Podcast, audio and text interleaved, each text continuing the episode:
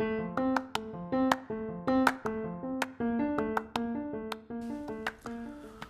いこんにちは。今日は2019年3月22日金曜日です、えー、今日は、えーと、久しぶりになってしまうんですけれども金曜取って出しやっていきたいと思います。しばらくあのお休みしてたのは、えーと、自分の身の回りのこともいろいろあったりとかしたんですけれどもそれより何より花粉症がすごくひどくて本当にあの鼻をすする音みたいなものが録音にやっぱ入ってしまうんですね、えー、iPhone の、あのーマイクすごく優秀なので、えー、拾ってほしくない音までガンガン拾ってしまってですね。本当にあの自分で聞き返した時に、えー、とすごい聞き聞き苦しいとか聞きづらい、えー、話が入ってこないっていうような状況になってしまったので、えー、ちょっと、えー、お休み、え、していました、えー、月曜日から映画を見に行ったりとか、まあ、新しいえーと、カメラのレンズだったりとか、まあ、あとは、まあ、毎度のことになってしまうんですけれども、えーと、スマホ決済の話とかいろいろこうちょっとしたいことお話ししたいことも多々あったんですけれどもそれもこれもこの花粉のせいでですね全部あの飛んでしまったような状況です。えー、本当にあのこれからもっともっとあの花粉の時期がきつくなるとどんどん更新ペースが落ちるんじゃないかななんて少し心配になっております。えー、まあ今日もちょっと聞き苦しいところはあるかとは思うんですけれどもそれでもあの、えー、アレルギーの薬を飲んで少し抑えているので、えーと、月曜日とか火曜日にちょっと録音していた状況よりも、えー、多少聞きやすいんじゃないかななんていうふうに思っています。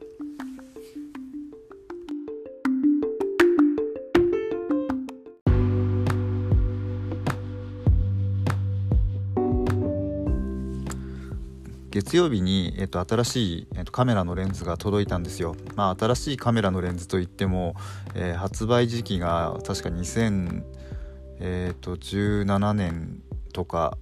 ぐらいちょっと古 あの新商品ではないんですけれどもまああのいろんな YouTuber さんとかがレビューをしているえっ、ー、とライカのえー、パナライカと言われているパナソニックで出してるライカレンズの 12mm60mm の、えー、レンズなんですけれどもこれがあの思った以上に良くてですねえっ、ー、とまあ写真撮影とかもテストで、えー、何度となくしてそれからあと動画もちょっと試してみたんですけどあの手持ちでジンバルなしで結構スムーズな絵が撮れるなと思ってすごく感心をしていてえー、手ブレ補正が、まあ、レンズの中に、えー、搭載されているのもあってですねかなり、あのー、手ブレ抑えられてて、えー、動画の幅が広がるななんて動画の撮影の幅が広がるななんて思ってちょっと、えー、楽しくてついついいろんなところで、え撮影しですね、え花粉症を悪化させるという悪循環にはまってしまいました。まああのー、自分の Twitter とか Facebook とかその辺とかでもですねこのレンズの話は、まあ、簡単に。もうそれこそ、えー、と1年も2年も下手したら去ってるレンズなので、えー、YouTube の、えー、なんだろうな動画を漁るといくつでも関連動画とか、まあ、レビューしてたりとかする動画がやたら見れるのでまあ詳細はそこを見ていただければわかるかなと思うんですけど、えー、自分にとっての初めての初めてのそのプロプロ仕様な感じのまあ本当のプロから言われたらそんなものって感じになっちゃうかもしれないですけど割と高価なレンズでしかも、えー、標準標準域ズームという感じのレンズでですね、結構あこういうの使うようになったななんて思って あの感慨深いというかあの自分の新しいこう、えー、変わり目みたいな節目みたいなものをちょっと感じる、えー、レンズになりました。えーと、刻印されている、えーと、12mm、まあ、プリントか。プリントされてる 12mm60mm の、えー、ライカチックな、えーと、書体というかフォント、えー、文字も、えー、とかっこよくって、えー、としばらくこの、えー、レンズにはお世話になるななんていうふうにちょっと直感で今この段階では思っているレンズであります。割と拙者も強いみたいだしあの望遠まあ言っても 60mm なのでそんなに遠くまでは、えーと、寄れないんですけどもあの取れないんですけどそこそこその、えー、日常生活いろんなシーンで、えー、使い勝手のいい、えー、レンズになるレンズなんじゃないかなと。まだ本当にそのなんだろう、えーと、動くものを抑えたりとかあのいわゆる、えーと 止まっている花とかえー、そういう風景とかを撮るよ撮ること用途にしかまだ使っていないので実際動いてる人とか、えー、動物とかを狙ってないのでどれぐらいその追いついたりとかっていうのはわからないまあプロの人 プロの人とか YouTube で見る限りは、えー、そこそこいい感じに撮れてたりするのでちょっといろいろこのシーズンというか、まあ、これから春先の行楽シーズンに向けていろいろ試してみたいななんていうふうに思っています。まあ、このレンズを買ったきっかけっていうのが、まあ、以前から、えっと、その発売当初からずっと欲しいなと思っていたんですけれどもなかなか自分の用途を考えた時にそこまでのレンズは必要ないんじゃないかなとかいろいろ思っていろんなその単焦点レンズと言われる、まあ、焦点距離が固定されてるレンズを何本か、えー、2本ぐらい買ってそれから、えー、と中古の安い、えーと望遠レンズを1本えー、キットレンズみたいなものを買ったりとかして、えー、使っていたんですけどもまああの有無を言わさずこれ1本先に買っとけばよかったかなと思うぐらいのあのちょっと、ま、回り道した感じがして、えー、失敗したなと思いました。ただまあ単焦点レンズは単焦点レンズでの良さもあるし、えー、写真の勉強にもなったのでそれはまあそれとしていいかなと思っております。えー、これからカメラを始める方に、えー、まあ素人の自分が 素人というか自分が言うのもどうかなとも思うんですけどえっ、ー、と1本高価な、え、高価なというかまあそこそこのレンズ、えーと、ズームレンズみたいなものを、えーとキットレンズではなくて選んで1本持っとくといいのかななんていうふうな気がしています。えーと、それを1本持つことによって他のその回り道みたいになってしまう、えー、レンズとかを、買わなくて済む気がすごくしてまあ、えーと、その回り道って思ってしまったレンズも買わなければそのレンズの価値もわからないのでまあ何が正解だったかっていうのは今もってするとよくわからない部分もあるのはあるんですけどなんでちょっといいレンズをあのいわゆるボディとレンズどうしても自分も何回かそのパターンでかあのキットレンズで買ってるんですけど、えーと、カメラの、えー、カメラをこう仕事とかでやられてたりとか、まあ、YouTube でやってる人たちなんかは割とボディとレンズは別で買ったりとかするんですね。まあえもうボディ、えキットレンズくっついてるやつ以外のそのちょっと高価なカメラを買う時はそのボディはこれレンズはこのレンズをつけたいみたいな感じで買っていく人たちが割とその動画を見てる範囲では多いのでそういう買い方をされた方がもしかしたら幸せになれるのかもしれないっていうふうに、えー、最近思っていますあなので、えー、と次、えー、とボディとレンズは別にもし新しいのを新調しようかなと思った時には、えー、そういう買い方で検討したいなと思っています。まあ何もなくてただただカメラをちょっと始めてみたいっていう時は本当にキットレンズというかまあ、えー、なんだろうな、えーと、セットになってるものでもいいとは思うんですけどどうしてもやっぱこういうまあレンズ交換式カメラレンズ選択式カメラと呼ばれるものは、えー、次々いろんなレンズを試してみたい見たくなるっていうのが割とこうあるのでえー、そういうのもちょっと考慮しながら、えーと、カメラの買い方とかっていうのを考えるといいんじゃないかななんてふと,、えーと、この、えー、今回買った 12mm60mm のレンズ、えー、を使いながら、え思いました。えーと、これからの行楽シーズン本当に、えー、とカメラの需要みたいなものが増えてくるし、えー、と今時期だとソニーの α6400 っていうのがすごく優秀っていうのを、えー、と YouTube でも、えネットの記事でも、えー、レビューとかでもいろいろ見ます。え、ー、と、おすすめなんじゃないかなと。ちょっと自分はまだ触ったことがないので、えー、とも言えないんですけども、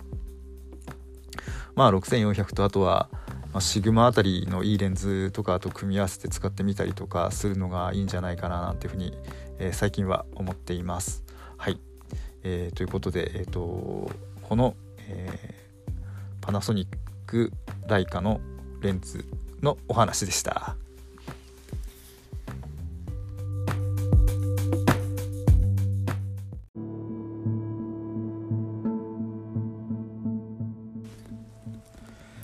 えー、っと月曜日に同じく月曜日なんですけどあのー、キャプテン・マーベル映画のキャプテン・マーベルを見てきたんですよ。あのー、本当に面白い映画だったと思います。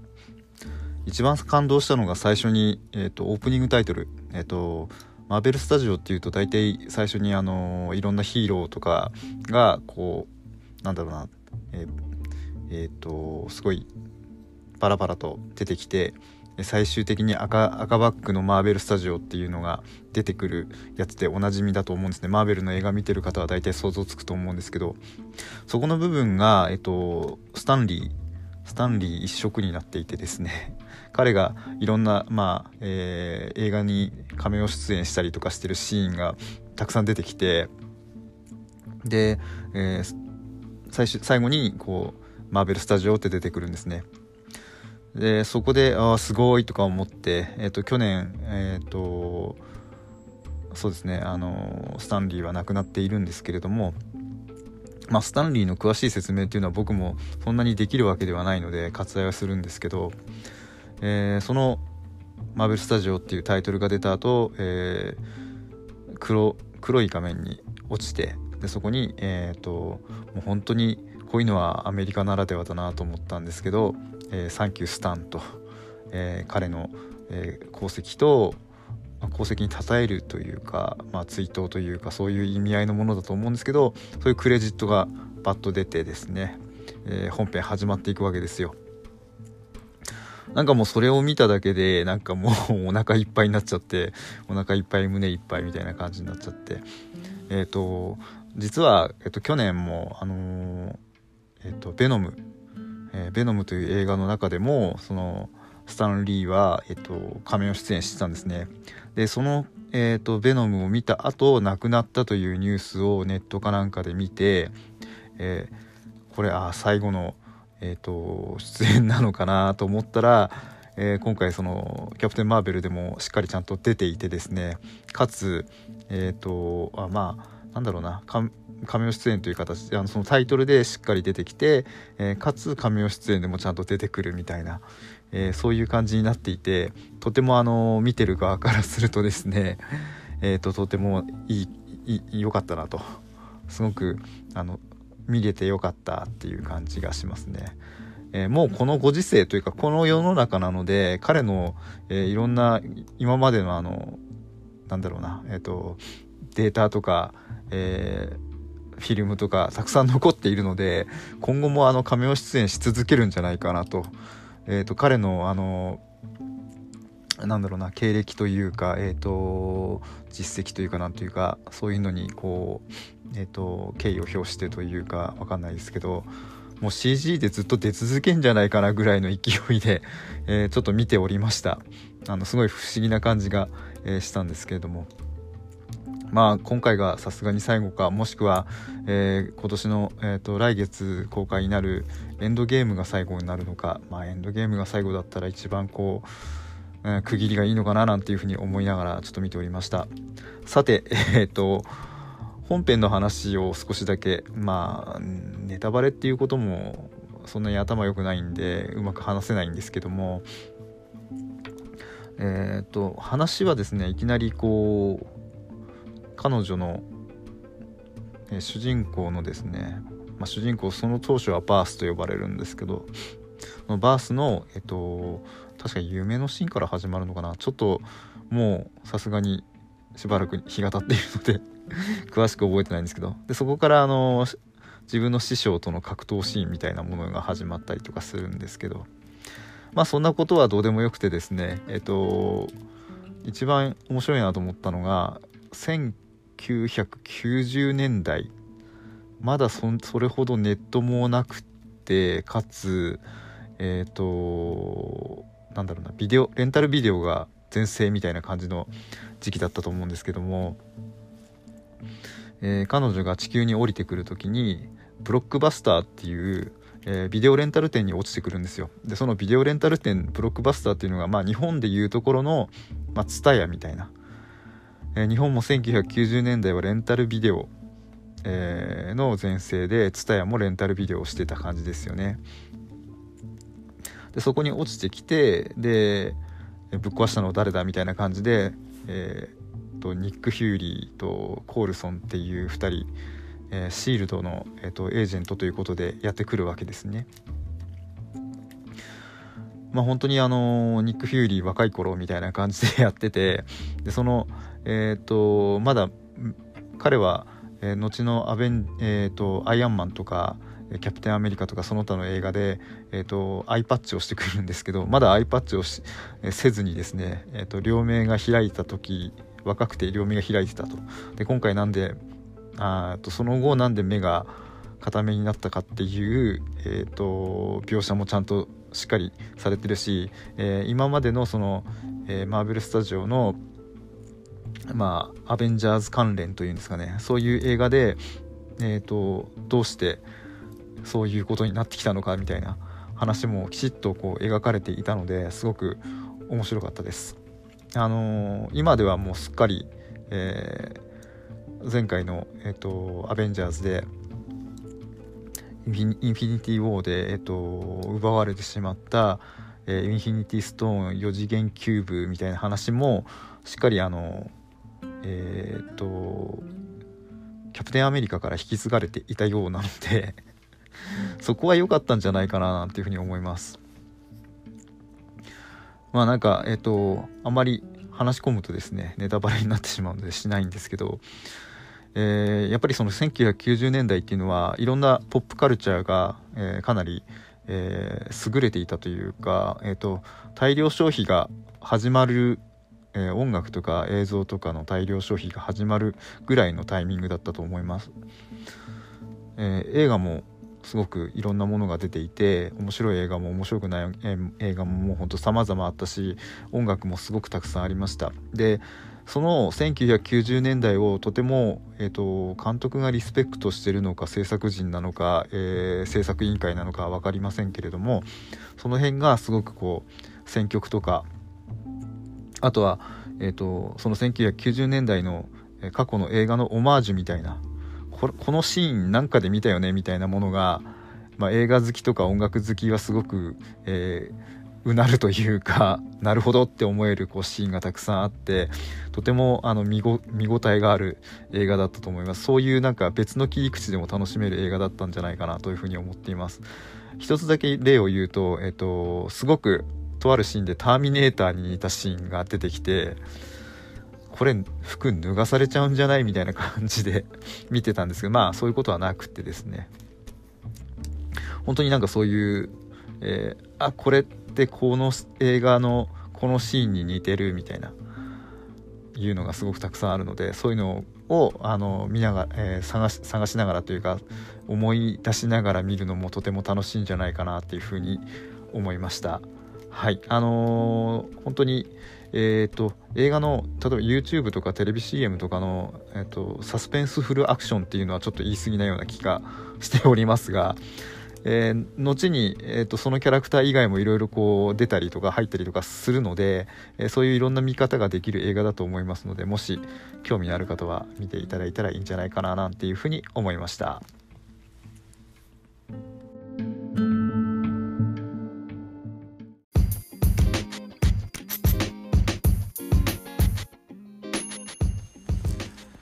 えー、っと LINEPay の、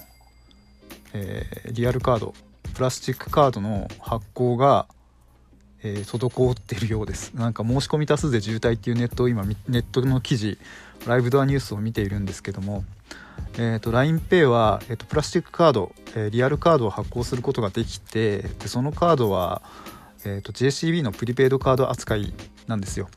で LINEPay はやっぱりまだまだ、えー、と使えない店舗もたくさんあるのでまあ普段使わないお店で20%還元を目当てに買い物するよりも、えー、普段使ってるお店で買い物してなおかつ20%のキャッシュバックというか、えー、残高バックがされた方が、えーと、一般の消費者使う方からすると、あ、便利なのかなということででまあこのリアルカードが出てくるんですね。このリアルカードだとまあさっきも言いました通り JCB の加盟店約3300店舗どこでも使えるっていうことなので、まあ、あと、えっと、QR コード決済とかコード支払いに対応しないスーパーとか、えー、でもまあえーと、クレジットカード扱いみたいな感じで買い物ができるので、えーと、申し込みが殺到しているようです。今ちょうどその LINEPay も春のペイトクキャンペーンというか超ペイトク祭りということで、え、いろんなところでやってる20%キャッシュバックみたいなもの。とあとは、えっと、何回かに1回何回かに1回というか、えー、っと100円以上買い物すると,、え、っとキャッシュ、えー、なんだ金額が当たるみたいなくじのキャンペーンもやっているのでまあそれでやっぱり、えー、とその、えー、とプラスチックカードでの、えー、と購入というか決済もそのキャンペーンの中に入っているのでそれで、えー、と欲しが欲しい人がいっぱいいるようです。自分もその、えー、LINEPay 始めた時にリアルカードの方は、えー、発行しまして今も使っまああんまり使う機会はえ基本あの QR コード決済とかで済んじゃったりとかあとネット決済が多いのであんまりそこで使うことはないんですけど、えー、と今度はちょっとセブンイレブンとか使えないところでその、えー、とプラスチックカードで試してみようかなと思っています、まあ、なかなか発行されないということでやきもきされてる方も結構多いと思うんですけれどもまあ普通に、えーと、いろんな記事ネットの記事を、えーと、漁っていると LINEPay から、えっと、Suica の方に、えっと、チャージしてそれで、えっと、20%バックっていうこともできなくはないできなくないみたいなこと書いてありました。普通にあの Amazon で買い物とかいろいろその20%結構その緩く、えっと、還元のえ、っとなんだろうな、えー、と設定というか条件が緩いみたいなので Amazon のその商品券というか何ですかねあれは。ちょっと忘れましたけど。Amazon のポイントみたいな残高にチャージしても Suica にチャージしてもその20%のやつ権利は、えー、あるようなのでえっ、とまあ LINEPay のそのプラスチックカードが来なくて 心配な方は Suica とかにチャージして Suica から買い物するのもいいんじゃないかなと、えー、そういうふうに思います。まあ Suica の場合はあんまポイントとかっていうのとは無縁な話になってしまうのでちょっと、えー、条件難しいな条件というかまあえー、買い物普段普段使いとしてちょっと難しい部分っていうかあるかもしれないんですけどまあそれはそれとしていろんな、えー、使い方がこの QR コード決済みたいなものにはあるのでまあそのそれぞれの使いやすい、えー、使い方で、えー、やられたらいいんじゃないかななんて思います、えーと、今は結構そういうどこでもいろんなキャンペーンをやってるので、えーと、キャッシュなんだろうコード決済とかスマホ決済みたいなもののお試し期間として今こう参加すると面白いんじゃないかなっていうふうにちょっと思っています。これからだんだんとその使えるえーと、QR 使えるスマホ決済の、えー、プロバイダーみたいなもの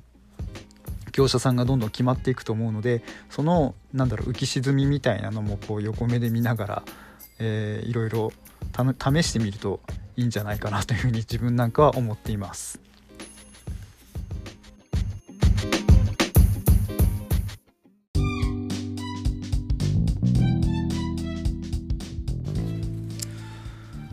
えーと、鈴木がですね今回、えーと、大阪モーターサイクルショーと東京モーターサイクルショーに、えーと、刀刀というバイクを、えー、と発表というか出品されたようです。えー、と刀というと本当に昔からあるバイクで、えー、と生産が何年に終わったかちょっと忘れたんですけど1回終わってるんですよね。で刀のラインナップも 250cc っていう中型免許で乗れるものから、えー、確か 1100cc ぐらいまで、えー、と幅広く250400750100だったと思うんですけど間違ってたらすいません、えー、とそんな感じでいろんなえーと、免許を持ってる方が幅広く乗れるバイクだったと思っています。自分も400乗ればよかったなと思って今すごく反省を反省というか後悔をしています。でその刀が今回新しく新型ということでえっと大阪のモーターサイクルショー3月15日から17日開催された、えところで、えー、っと出品というか出展というか展示されたそうです。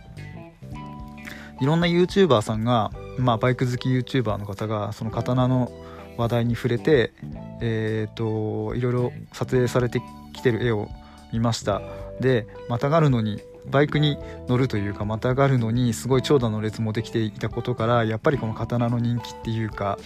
まあ、往年のバイクファンというか刀ファンは、えーと、見ておきたいじゃないかなと。自分ももう乗れ、まあ、見れることなら乗れることなら乗ってみたいバイクの一台であります、えー、今回いろんな、えーと動画 YouTube とかでこうバイク雑誌のやつとかあとはえー、YouTuber の方が撮ってるやつとかいろいろ見たんですけども、まあ、一つだけ気になる点がやっぱハンドルすごいアップハンドルで、えーと、人によってはトラクターのハンドルという人もいたり、えー、ママチャリのハンドルというような表現をする人もいたりとかちょっとここだけなんとか、えー、ならなかったのかなっていう気はしてます。あのもうちょっと攻める感じのバイクに振ってもよかったんじゃないかなとでもし自分が買うとしてもハンドルはなんとかしたいなっていうところですね。まあ、そんな刀ではあるんですけれどもやっぱり、えーと、このなんだろう、えーと、近未来的というか未来的なフォルム、えー、先代の刀はずっとモデルチェンジは、まあ、マイナーチェンジはしたと思うんですけども刀3とかを除いてずっと同じフォルムで来てたと思います、えー、それはえっとなんだろう古いものは新しくならないじゃなくて新し、えっと、古いものは古くならないかな。なんかそういうこう視点なのか鈴木の美学なのか、えー、ジムニーをずっと同じ形で作り続けられる鈴木のこうなんだろう、えーと、得意なところなのかちょっとわからないんですけどもずっと同じ形で同じものを作り続ける、まあ、中身は少しずつ変わらないために変わってるとは思うんですけれどもなんかそういうポリシーみたいなものがすごくかっこよくて、えー、自分もいつかそういう、えー、バイクのオーナーとかそういう車のオーナーになれたらいいななんていうふうに思いながら、えー、羨ましい気持ちでいっぱいになりながら、えー、YouTube とか、えー、見ていました。本当にあのいつの日か乗れることを楽しみに、えーと、毎日 生きてるような感じです。はい。ということで今日は、えっ、と、簡単では簡単ではというか、まあ、話もあちこち飛び飛び飛びになりながらまとまりのない話を、まあ、企業取って出し出しリハビリにはいいかなという感じでお話しさせていただきました、えー、今日は、えーと、カメラのレンズの話とかそれから映画の話とかあとはまあ、えー、コード決済の話とか、まあ、バイクの話とかいろいろ、えー、させてもらいました、えー、相変わらず花粉症の調子も花粉症花粉症の調子っていうのもおかしいですけど花粉症も、えー、全然具合悪いしなかなか声の調子も上がらないんですけど、えー、そんな中最後までお聴きいただきましてありがとうございます。えー、また来週からは普通に話せるようになれたらいいななんていうふうに思っております。今日もお聴きいただきましてありがとうございました。